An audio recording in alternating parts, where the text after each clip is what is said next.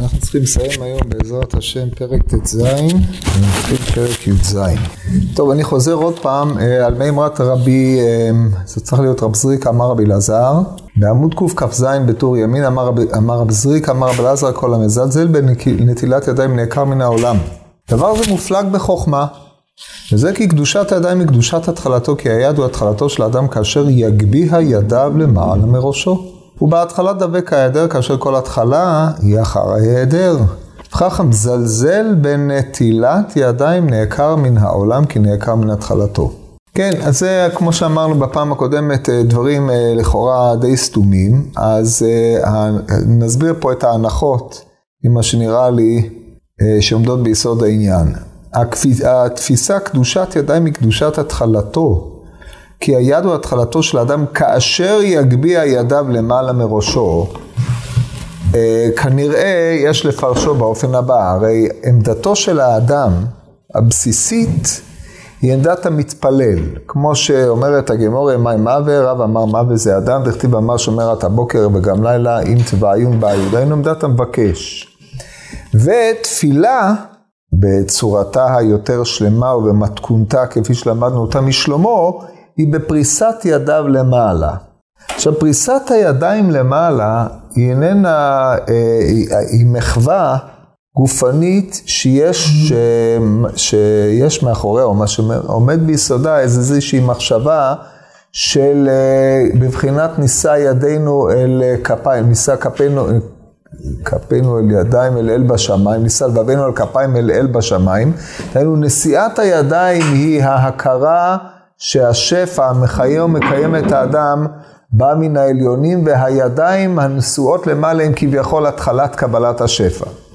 זה העניין, הידיים, הידיים של האדם הם uh, האמצעי שבו הוא מקבל, והן בוודאי מבטאות כאשר uh, הוא מרים אותם למעלה מראשו, מפני שהוא מכיר בקבלה שהיא באה מלמעלה מן העליונים, אז הרמת הידיים למען המיל העליונים מראשו היא מחווה להכרה שקבלתו היא מן העליונים, ותחילת הקבלה היא בזה שזה ניתן לידיו, כי הידיים הם העניין המקבל, ומאחר שאדם הוא חסר והוא בעמדת מקבל מתמיד, כמו שהסברנו בתחילת נתיב העבודה, אז לכן כשידיו מעל ראשו, כמו שהגדיר את זה המהר"ל, שזה עמדת המתפלל שמקבל את השפע, אז uh, הידיים הם התחילה של האדם, מפני שתחילתו של האדם היא במה שהוא מקבל.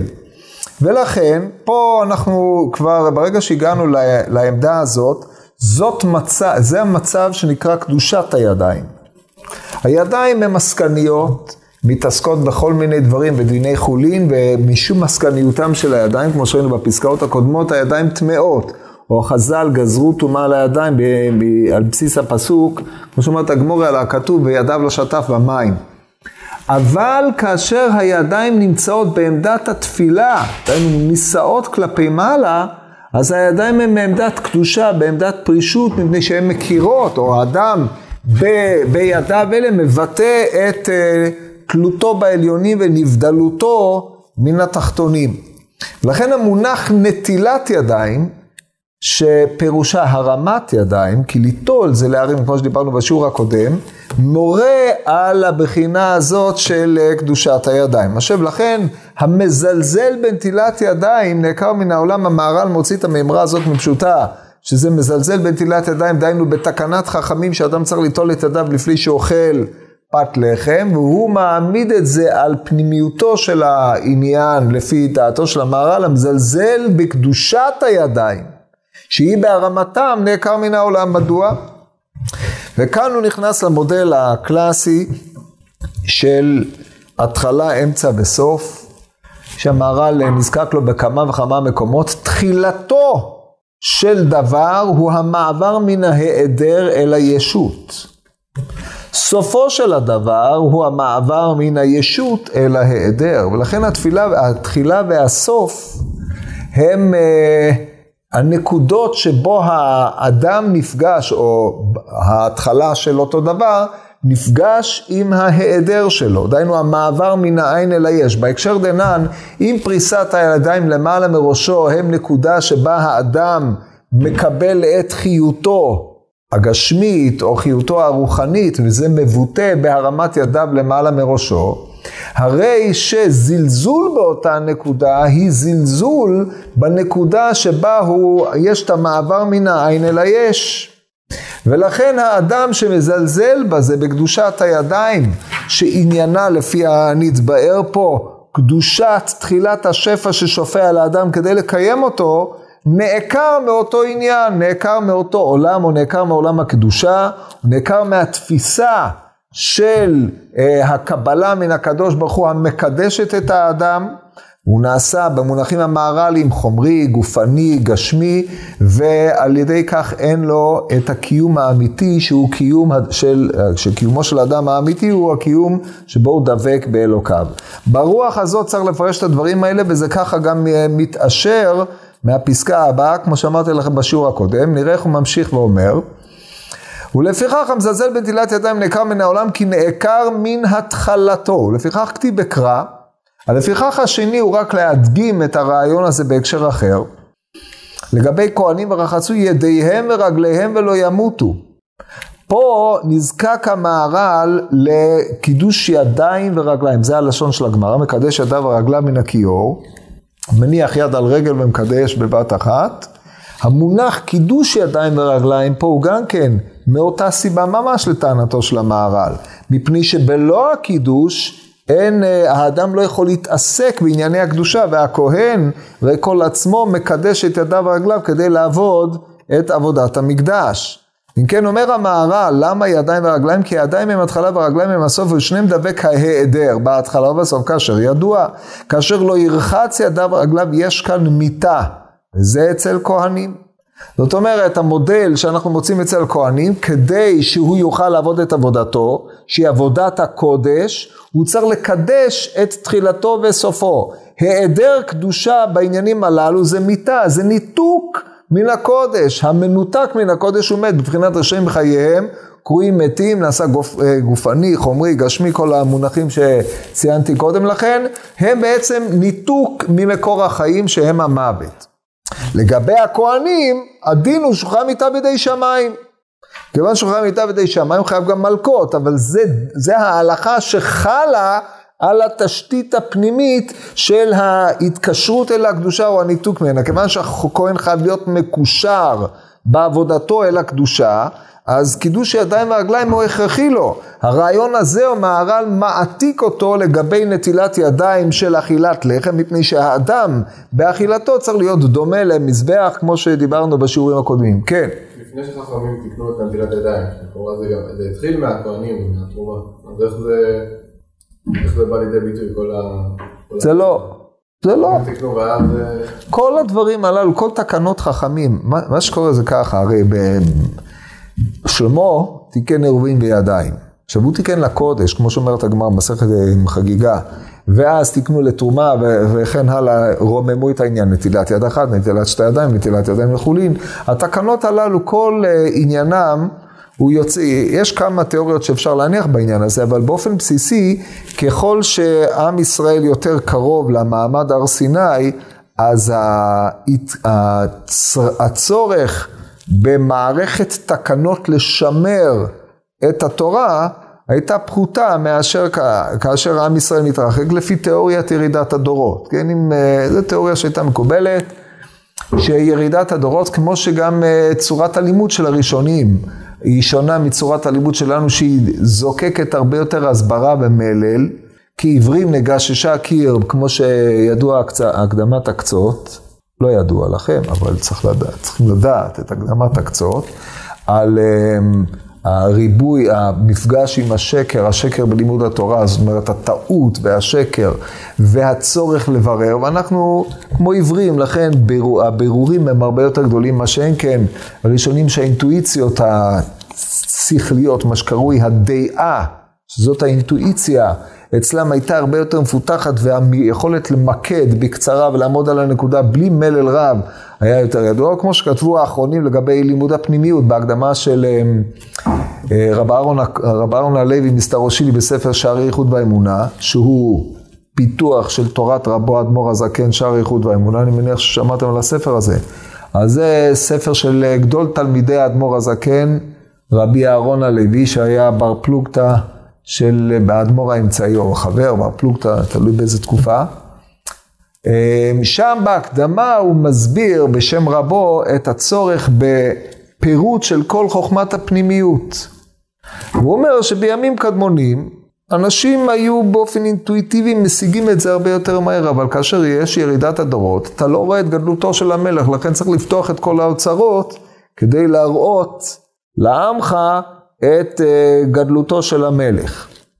אז על דרך זה אנחנו יכולים לומר גם כן בעניינים ההלכתיים, זה המודל המקובל, יש עוד מודלים אחרים, אבל זה לא יעסיק אותנו עכשיו, כיוון שזה חורג מגוף העניין. ואמר רבי חייא, אה, לפני זה סליחה, וכאן שיש לרחוץ ידיו מפני שמהתחלה מזלזל בנטילת ידיים, שמהתחלה נעקר מן התחלתו, שאדם הם התחלה לאדם, כאשר חוטא בהתחלה נעקר מהתחלתו. ואמר רבי יחיא בר אשי, אמר המים ראשונים צריך שיגביה ידיו למעלה, מים אחרונים צריך שישפיל ידיו למטה. תניא אחי נוטל ידיו צריך שיגביה ידיו למעלה, שמא יצאו המים מחוץ לפרק ויחזרו ויטמאו הידיים. שואל המהר"ל, ואף אגב כי בברייתא מפרש טעם לגבי מים ראשונים שלא יחזור המים, ויטמאו היד, הנה רב לא פירש הטעם. זאת אומרת, התניא נמיאחי לו, זו בלבד שהוא מאשש את דברי רב לגבי מים ראשונים, אבל הוא גם נותן טעם, אבל רב לא נתן טעם. כן, שואל המהר"ל, ולמה לא פירש רב הטעם? אדרבה, אמורה צריך לפרש יותר. והיה לרב לפרש הטעם, כמו בברייתא, אז הסברנו בפעם שעברה, לא נחזור על זה, רק כי פה המסקנה הנפלאה שהוא מסיק מזה, דבריו הם על פי החוכמה. כיוון שדבריו הם על פי החוכמה, לא צריך לפרש. לכאורה איזה פרטה ריפחה. ככל שמעל פי החוכמה צריך יותר לפרש, אבל החוכמה לא מפרשים אלא לחכם. אז לכן כאשר אתה לא מפרש, לא נותן טעם שהוא טעם הלכתי, אלא אתה סותם את הדברים, סתימתם היא פותחת פתח לריבוי פרשנות. הפרשנות ברמה ההלכתית, הברייתא פרשה, אבל זה שעורך התלמוד הציב ברייתא ליד דברי רב ונתן פירוש הלכתי במסגרת דיני אה, טומאה וטהרה, או חשש לטומאה וטהרה, על רקע דברים שהם נטולי פירוש, הרי זה אומר שזה לא הפירוש היחיד, זה פחות או יותר הרוח העולה פה מן הדברים, ורומז לך רב לדברים גדולים. אלא שכמו שאמרנו, אין מפרשים אלא לחכם, וזה רמיזה. והחכם יבין מדעתו, אז פה המהר"ל בא להשלים את הדברים. ואומר כדברים האלה, כי הקדושת הידיים כאשר הם מתעלים למעלה, הסברנו את כל זה, כי כך ראויים לידיים וכתכתיב ויישא אהרון את ידיו. מה הוא עשה איתם? בערך ברכת כהנים, ככה רש"י על אתר, כן? וירד מעשות העולה והשלמים, החטאת והשלמים. בכל מקרה נשיאת ידיים, כמו בברכת כהנים, קדושה ששורה על הידיים, דיברתי איתכם על זה, נראה לי שבאמת הסברתי לכם את זה פעם, על פי מה שכתוב בספר שפע טל בהתחלה, על 28 פרקי אצבעות, יש שם דברים נשגבים בפנימיות על אה, השפע ששופע דרך האצבעות בברכת כהנים. לא יודע אם יש את הספר הזה בספרייה, אולי יש במהדורה עתיקה, וספר שפע טל הוא... של רב שבתאי שפטיל הורוביץ, היה בן דורו ובן עירו של המהר"ל מפראג, שהוא תלמיד ברוח של הרמ"ק, רב מוישה קורדוברו, אז יש לו ספר קבלה שהוא ספר אה, קבלה אה, יחסית פשוט, ושני שני ספרים, יש לו עוד אחד, והוא על פי אה, תורת הרמ"ק, שהוא יחסית יותר פשוט מתורת הארי, ושם בהתחלה הוא מדבר על עניין הידיים, באריכות על עניין ברכת כהנים. והעניין הוא בנוי על כך שכמו שהסברתי לכם קודם, השפע שופע מן העליונים אל הידיים, ומדרך ידיהם של הכהנים הוא שופע אל העם, אז הדבר הזה נכון גם לגבי השפע ששופע מן העליונים אל האדם עצמו, כן? וכמו שאתם צריכים להתרשם ותדעו, מי שילמד מהר"ל בעתיד, יש קשר גדול ומהותי, והמהר"ל לומד על זה תמיד בין הפיגורה החיצונית של הדברים, האופן שבו הדברים נתפסים, נראים בחוש, לבין פנימיותם. לכן עמידה עם ידיים נשואות כלפי מעלה, יש, אה, העמידה הזאת היא מסמלת גם עניינים שבפנימיות. אבל בפנימיותם של דברים שהחיצוניות היא לבוש על הרעיונות הפנימיים שהם אה, מסתמלים בהם, כמו שהסברתי קודם, הוא מביא פסוק. וכתיב לגבי נטילת ידיים, וינטלם וינשאם, דהיינו, הוא מביא את זה כדי להראות שמושג הנטילה היא איננה שפיכת המים על הידיים, זה נקרא רחיצה. אבל נטילה מורה על ההרמה. אז בפשוטו, הרמת הידיים היינו אומרים, אתה מרומם את היד על ידי נטילתו, מפני שבזה אתה מסלק ממנו את הטומאה. אומר המהר"ל, לא. נטילת ידיים, הרי כתוב שאחרי נטילת ידיים אתה צריך להרים את ידיו. יש כאלה שאומרים גם שאו ידיכם קודש, ברכו את השם, חוששים להפסקה וכל מיני דברים כאלה. בפרט אצל התימנים זה לא בעיה. אבל על כל פנים עושים את זה. אז אומר המהר"ל, הרמה הזאת היא איננה איזושהי פעולה בעלמא שאתה עושה כדי שהמים ירדו למטה. יש בה גם עניין פנימי, מפני שהיא מורה על המקור, על התחלתו של אדם שממנה כל השפע מגיע. ממשיך המהר"ל, שזה כבר הוא הסביר קודם לכן, לכן הוא צריך פה להסביר מה נתווסף במימרא דרב. שידיים, אה, מים ראשונים צריך להגביה ידיו למעלה, מים אחרונים צריך להשפיל ידיו למטה, לכן הוא כותב, ולכן מים ראשונים צריך להגביה ידיו למעלה, זה מה שהסברנו בגלל קדושת הידיים, על מים אחרונים צריך להשפיל ידיו למטה משום מלח סדומית, שצריך הסרה בכוח, כי מלח סדומית יש לה בחינת נזק, הרי היא מסמאת את העיניים. לכן צריך הסרה בכוח כדי שהיא תצא החוצה. אז זה שוב טעם פרקטי. אבל כיוון שהרב לא פירש לא את זה ולא את זה, והברייתא גם את מלח סדומית לא פירשה, אז המהר"ל עכשיו הולך לתת להם אה, פירוש אחר קצת, וזה לשונו, ויש לך להבין, ברגע שאומר יש לך להבין, פירושו של דבר שני דברים, א', זה לא מובן, וב', מה שהוא ילך להגיד זה עניינים שבהבנה, דהיינו עניין פנימי, לא אה, עניין הלכתי פורמלי, כי המים הראשונים מצד הימין. ולכן צריך להגביה ידיו, כי ימין השם רום מימה. מה זה מצד הימין? ימין זה תמיד החסד. החסד אל, החסד השופע על האדם מלמעלה, הוא זוקק ימין השם רוממה, ימין השם. זאת אומרת, בשביל לקבל את הימין מהשם, דהיינו את החסד מן השם, צריך התרוממות. לעומת זאת, אם יד, אם המים הראשונים הם מצד החסד, באשר הראשוניות היא תמיד חסד, בחינת אוי לם חסד ייבנה, דהיינו השפע הראשוני, מה שמעמיד ונותן את תחילת החיות, הוא תמיד בחינת החסדים, שמה עשית בשביל זה? הרי שהצד האחרון או האחורי, מים אחרונים, הבא באחור, הוא חייב להיות מאומת עם צד החסד, הוא בחינת הדין. ובחינת החסד היא הקבלה, בחינת הדין היא העשרה. וזה מה שהוא כותב פה, ימין השם רומם, מה המים האחרונים בשביל מלח סדומית שהוא משמאל, כי מלח סדומית, מלח, אה, איך כתוב שם, גופרית והמלח שרפה כל הרצאה, מלח, לפי הקדמונים, מורה על אה, סוג של מים. אני לא יודע אם אמרתי לכם את זה. מלח, לפי הקדמונים זה מים. איך אנחנו יודעים? כתוב ב... מה זה אנחנו יודעים? זה, זה כתוב באריסטו, מה, מה זה איך אנחנו יודעים? אבל uh, הקדמונים לקחו את זה ופיתחו את זה באופן הבא. אנחנו יודעים שעל הפסוק מבחי נערות חיבש, כך כתוב בספר איוב, בחרו מים תחתונים, אחרי שהפרידו את המים התחתונים מן העליונים, בחרו מים תחתונים, אמר, אנחנו, מה, מה עונשנו שאנחנו נהיה דחויים כלפי מטה? אמר להם הקדוש ברוך הוא, אני אפצה אתכם. מה הפיצוי? א', ניסוך המים על גבי המזבח, וב', מלח. כל קורבן מנחתך במלח תמלח, מקריבים מלח. מה עניין מלח אצל מים? מפני שהמלח נתפס כאיזושהי צורה גשמית או צורה מגושמת של המים. כל זה ברבינו בחיי פרשת צו, באיפה שמופיע ענייני המלח. כל קורבן מנחתך במלח תמלח, או ויקרא. לא תשבית מלח ויקרא, כן, פרק ב', אז שם זה מופיע. לא. כל קורבן אחד, בקיצור פרק ו', בפרשת צו. זה, זה שם אומר רבינו חיי את הדברים האלה. אם כן, כשנחזור לענייננו, המלח והמים, או המים הם מורים על שפע, מבחינת חסדים, המלח הם מבחינת הדין שבמים. המלח בבחינת מים שרופים, כן? כמו שיש משרפות מים. למרות שמשרפות מים זה נפט.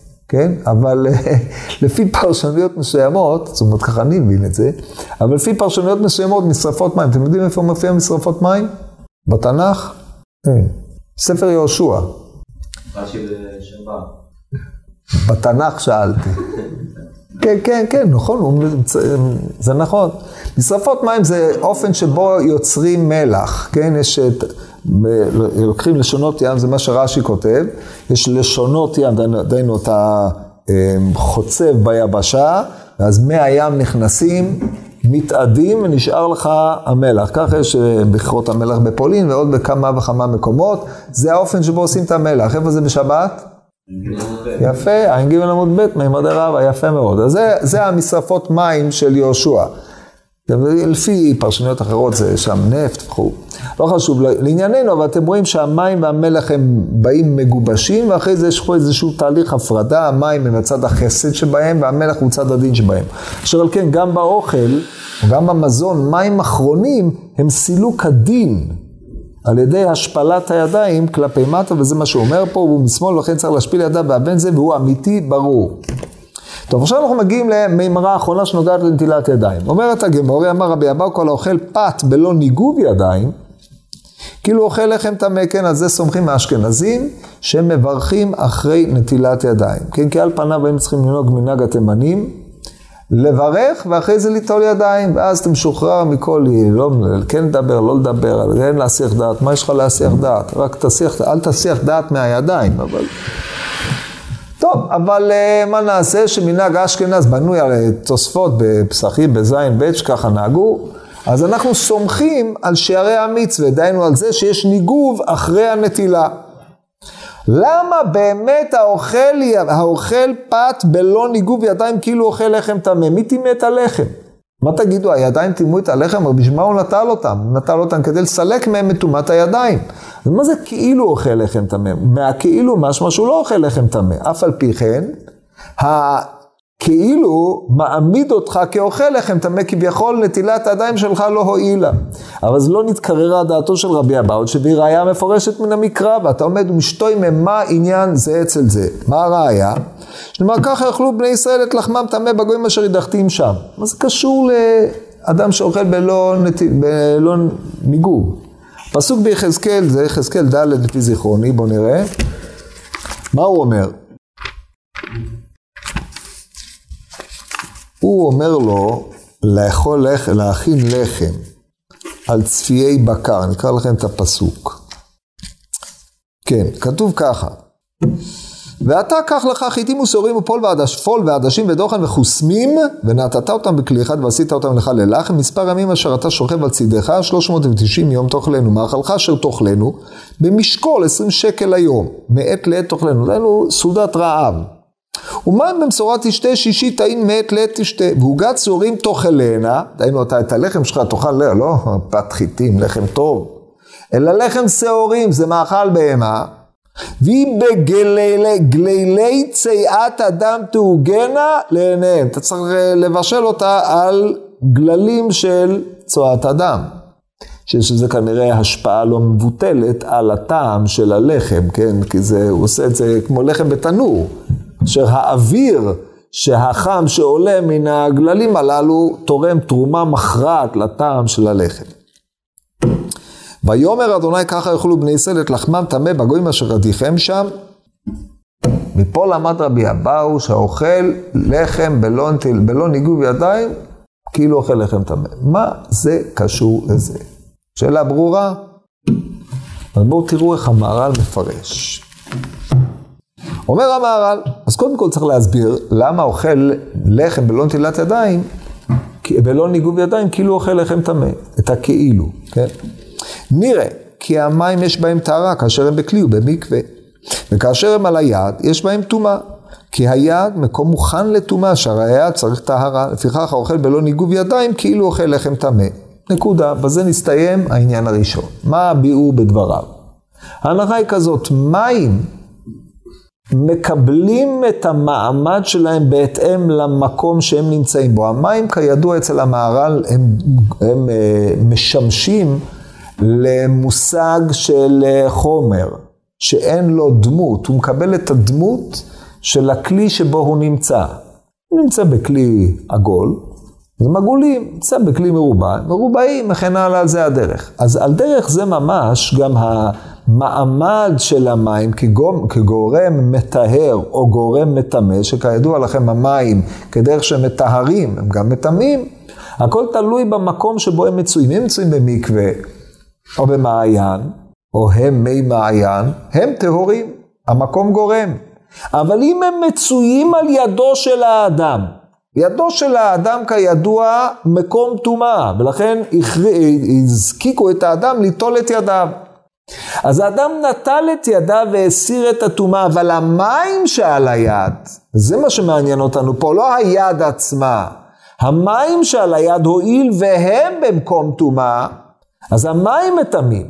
עכשיו, לא שהם מטמאים בהלכות טומאת ידיים, או בהלכות טומאה וטהרה, אלא אין בהם את כוח הטהרה שיש ברגיל, אלא מאחר שהם במקום טומאה, יש בהם איזשהו פגם, הם לא אמורים להיות פה. כיוון שהמים כאמור מקבלים את המעמד שלהם בהתאם למקום, או אפיון של המקום שבו הם מצויים. לכן האוכל לחם בלא ניגוב ידיים, דהיינו כאשר המים עדיין על ידיו, אף על פי שהוא לא מטמא את הלחם, ואם הוא אכל תרומה והוא היה כהן, אין שום בעיה עם זה, אם הוא נטל ברביעית, או נטל פעמיים, כמו שאנחנו, אה, שידוע שצריך לעשות. אז מבחינת דיני טומאה וטהרה, אכילת תרומה הוא בסדר גמור, אכל קודשים בסדר גמור, אבל מבחינת האוכל, הצורה שבו זה נבחן, זה כאילו אוכל את לחמו טמא, מישהו אוכל את לחמו במגע עם דבר שבא, שהאפיון שלו הוא בהתאם למקום שבו הוא נמצא. זה הרעיון של המהר"ל בהקשר הזה. זה לא קשור לעובדה שמים מכשירים לקבל טומאה? זה קשור בעוד איך לעניין הזה, לא שהכשירו אותו לקבל טומאה, מי שרק מים מכשירים לקבל טומאה, אבל אם אחרי זה ייגע בהם טמא. אבל הרעיון שכמו שמה שאתה אומר, זה קשור למה שאמרתי קודם, שהמים מקבלים את המעמד שלהם בהתאם למקום. לכן מים שיש להם כוח מטהר, כשהם נעתקו מן המקום שיש להם כוח מטהר, לפי הרעיון של דבר שיש בו ישות והוא לא פועל את הישות שלו, הוא עצמו היעדר. יש מישהו שהבין מה שאמרתי עכשיו? הרעיון הזה? הרעיון הוא בנוי כך, לצורך העניין נגיד לכם בפרשת שבוע. כתוב ותענה שרי ותברח מפניה. מה היא עשתה לה? פשוט מאוד מה שהיא עשתה.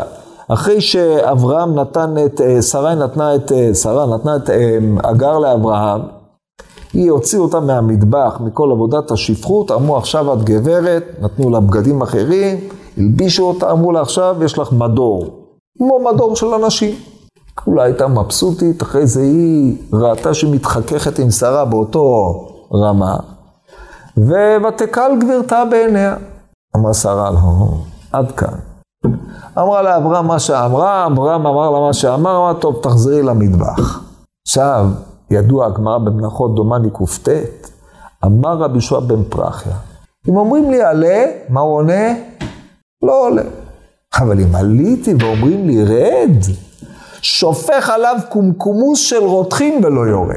כן, אנחנו רואים את זה בפוליטיקה רבות, לא צריך להעריך בזה. אדם שהגיע לאיזשהו מעמד, אם הוא צריך לחזור חזרה למעמד ההוא, מבחינתו זה עינוי שאין כדוגמתו, זה והתענה עשרה. עכשיו נדבר על המים. המים הללו כשהיו במקווה, היה להם מעמד יוצא מגדר הרגיל, כוח מטהר, מדרגה.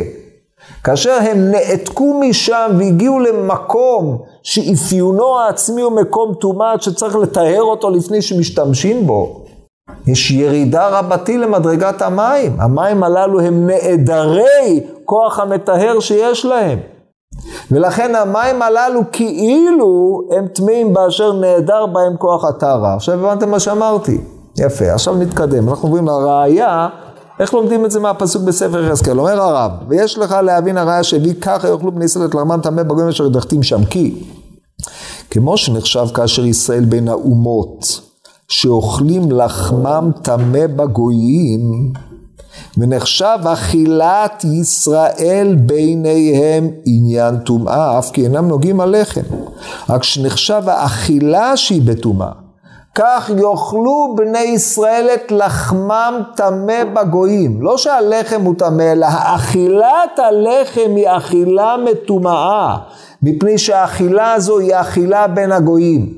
זאת אומרת, כשאתה אוכל בין הגויים, האכילה שלך היא טמאה, ולכן זה כאילו הלחם הוא טמא, אבל האכילה היא הפגומה פה. כי אתה לא אמור להיות אוכל בין גויים, אתה צריך להיות אוכל בין בעלי מדרגה, האכילה. של האדם, שהיא מצד אחד ההתבהמות של האדם, ומאידך גיסא לגבי אדם מישראל לנקודת הקדושה שיש בו, מאכלות אסורות, ביאות אסורות, כל אלה שייכים לספר הקדושה, שאדם צריך לקדש את העניינים הללו, כמו שדיברנו בפעמים הקודמות.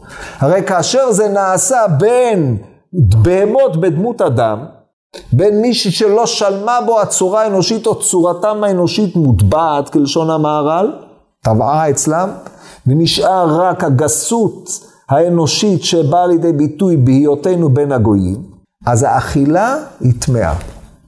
עד כאן שאלות אין. ממשיך המהר"ל ואומר, כי אף כי אין נוגעים על רק נחשב האכילה שהיא בטומאה. כך נחשב טומאה כאשר אוכל הלחם בלא ניגוב ידיים. ואף שכבר טהרו המים השניים, טיהרו המים השניים את הראשונים, היינו שאין מטמאים עוד את היד. המים השניים סילקו את הטומאה מן היד. וכיוון שכך, ידו אינה טמאה. אבל מה נעשה עם המים עצמם? אומר המהר"ל, שאין מטמאים עוד את היד, היינו המים הראשונים לא מטמאים עוד את היד, אבל על כל פנים לא הלכו המים הראשונים עצמם, כאשר אוכל בלא ניגוב, דומה זה שאוכל לחם טמא, כיוון שעל ידי, ה, על הידיים הם המים, דהיינו המים הראשונים עדיין שם. אמנם המים השניים סילקו מהם את כוח המטמא, שלא יטמאו את ידו של האדם, אבל על כל פנים הם עצמם במצ... במצב של טומאה, אז האוכל בידיים לא נגובות הוא כאילו אוכל לחם טמא, דהיינו אכילתו יש בה מימד של טומאה. עכשיו הוא מביא, חוזר לראיה, טוב בסדר יפה. איך הראיה עדיין לא נתבהרה? פה אומר המהר"ל דבר מדהים. כי כן נמשלו למים. מי? הגויים. הגויים נמשלו למים, דכתיב מים רבים לא יוכלו לכבות את האהבה. איזה אהבה? שבין ישראל לאביהם שבשמיים. דהיינו, על אף שהגויים הם מים רבים, והם כביכול שוטפים, הם לא יכולים לכבות את האהבה. אם כן, אומר המהר"ל, ולכן, וכן הרבה, ולכן האוכל בלא ניגוב, קודם שיסלק המים אשר על הידיים, נאמרו עליו ככה, יאכלו בני ישראל את לחמם טמא בגויים, ואף זה היטב, ואין להעריך זה. בקיצור, הרעיון הוא כזה, ככה יאכלו בני ישראל לחמם טמא בגויים. האכילה בגויים היא אכילה, הגויים הללו קרויים מים רבים, היא אכילה במקום של מים טמאים, כי הגויים הם טמאים, כן? אז אכילה טמאה, אכילה בגויים, היא אכילה טמאה, מפני שהגויים הם מים רבים שכל עניינם הוא לכבות את האהבה, ואף על פי כן הם לא יאכלו לה. וזה, בשביל זה אנחנו שם, או בשביל זה הם סובבים את ישראל בתורת מים רבים. והוא הדין האוכל לחם בלא מים, כי כמו שאמרנו, המושג מים, הסימבוליקה של מים אצל הגויים באשר הם באו לטמא, והם לא יוכלו לכבות את האהבה, למרות שכל עניינם הוא לכבות את האהבה, בהיותנו בין הגויים, אכילתנו טמאה מפני שהיא מטומאה במים טמאים. אז כך, כאשר יש על האדם מים, והוא לא ניגב אותם, אותם מים הם מים טמאים מפני שהם לא במקום טהרה. זה הדימוי, זה דימוי אה, קצת אה, זוקק הפשטת מה, אבל אה, דימוי יפה מאוד. טוב, עד כאן הפרק הזה, עכשיו אנחנו הולכים לדבר על אה, דיני הסעודה ממש. יבאר פירוש ברכת המוציא וסדר אכילה ודברי תורה שעל שולחנו. הוא לא יגיד לכם ביאור דברי התורה, הוא יבאר למה צריך להגיד דברי תורה על שולחנו, כן? כי הרי כל העניין הזה הוא לקדש את אכילת האדם ולרומם אותה ולהעמיד אותה במדרגה נעלה כמאכילת מזבח. זה השולחן אשר לפני השם, כמו שאומרת הגמרא בסוף חגיגה, אז עכשיו יבואו פה דברים מרוממים, כן. מה אתה אומר שהרב כותב?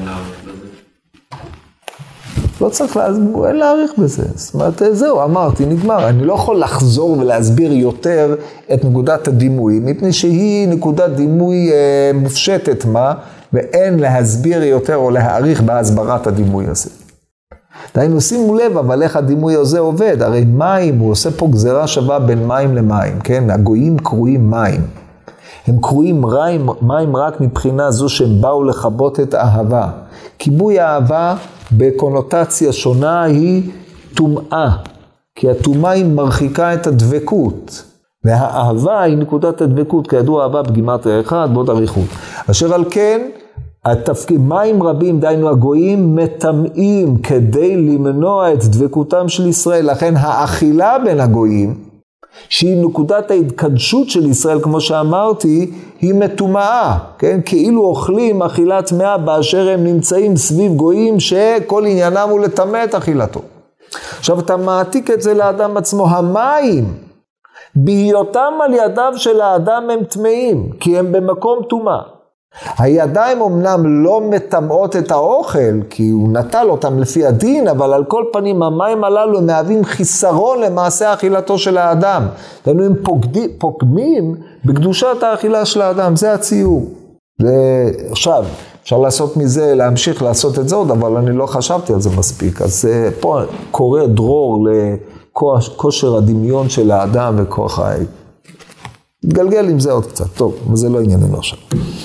טוב, חייב אדם לברך קודם סעודתו המוציא לחם מן הארץ, כמו שאר דברים שאדם חייב לברך עליהם קודם שנהנה. ברכת הנהנין. וכן חייב לברך אחר שאכל כדכתיב, זה דאורייתא, באכלת ושבעת.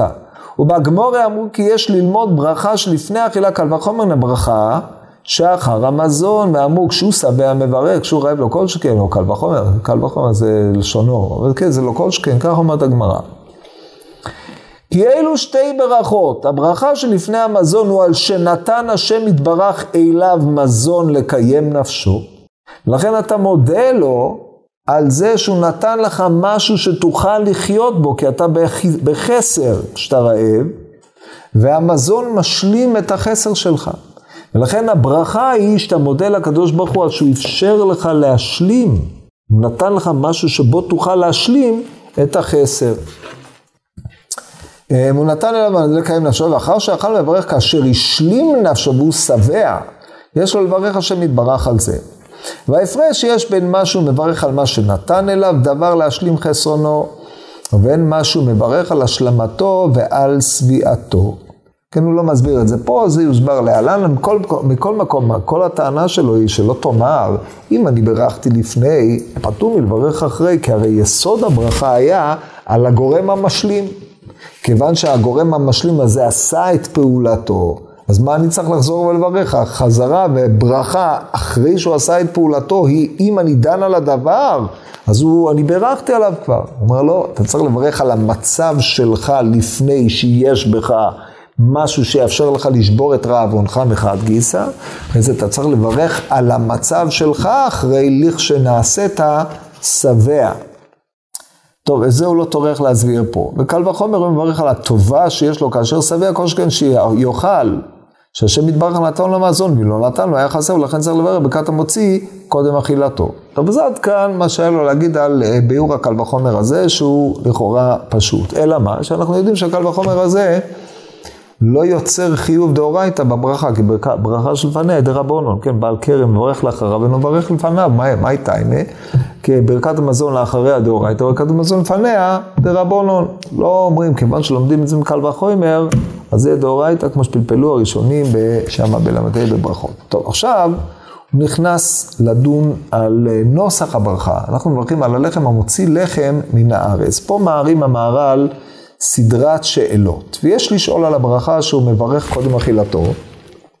למה מברך המוציא לחם מן הארץ ולא אשר ברא הלחם? עכשיו אל תענו מהר, כי הוא לא ברא הלחם. זה לא כזה פשוט.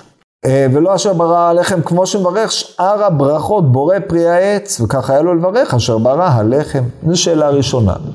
כן, המהר"ל ידע שלחם אה, זה אחד מההמצאות המדהימות ביותר של המין האנושי. לא ברור עד היום איך האדם הגיע לדבר הזה. פלא אדירים, כן, לפי החיטה הקדומה, ואיך הוא תרבט אותה ועשה מה שעשה. אבל אה, אנחנו מדברים על האדם, האדם אה, לפני 5,700 ומשהו שנים, הוא כבר אחרי שהאדם שקדם לו הצליח לעשות את העיבודים הראשונים בתרבות של החיטה. ואז האדם, זה כבר יצר, קצר את הפירות, אבל מכל מקום זה אחד הדברים היותר מופלאים שיש. מכל מקום אומר המהר"ל, למה הוא לא מברך את הנוסח הזה? ועוד תבינו בהמשך למה הוא שאל את השאלה הזאת. ועוד למה אמר מן הארץ ולא מן האדמה, כמו שאר ברכות שמברך בורא פרי האדמה. ועוד קשה, שאמר המוציא לחם מן הארץ, הרי לא יצא לחם מן הארץ, כי, כי לא היה לחם, כי אם על ידי אדם שאף האור. אז הוא ראה את שתי השאלות, גם לא, אשר ברא את הלחם, אתה צריך לברך, וגם, מה פתאום אתה אומר, המוציא לחם מן הארץ, הרי את הלחם הוצאת מהתנור, לא מהארץ, כן? יפה. אז על זה אה, הוא מביא פה מדרש. טוב, את ה, זה תקראו, מה שאני רוצה שתעשו זה תקראו את הפרק הזה עד... אה, ובג... אה, לא, זה צריך גם כן. טוב, עד קל בדיבור המתחיל הדבר שהוא עבודת השם יתברך. כן, כל זה עניין אחד, כדאי לקרוא הכל, וזה נדבר עליו בעזרת השם.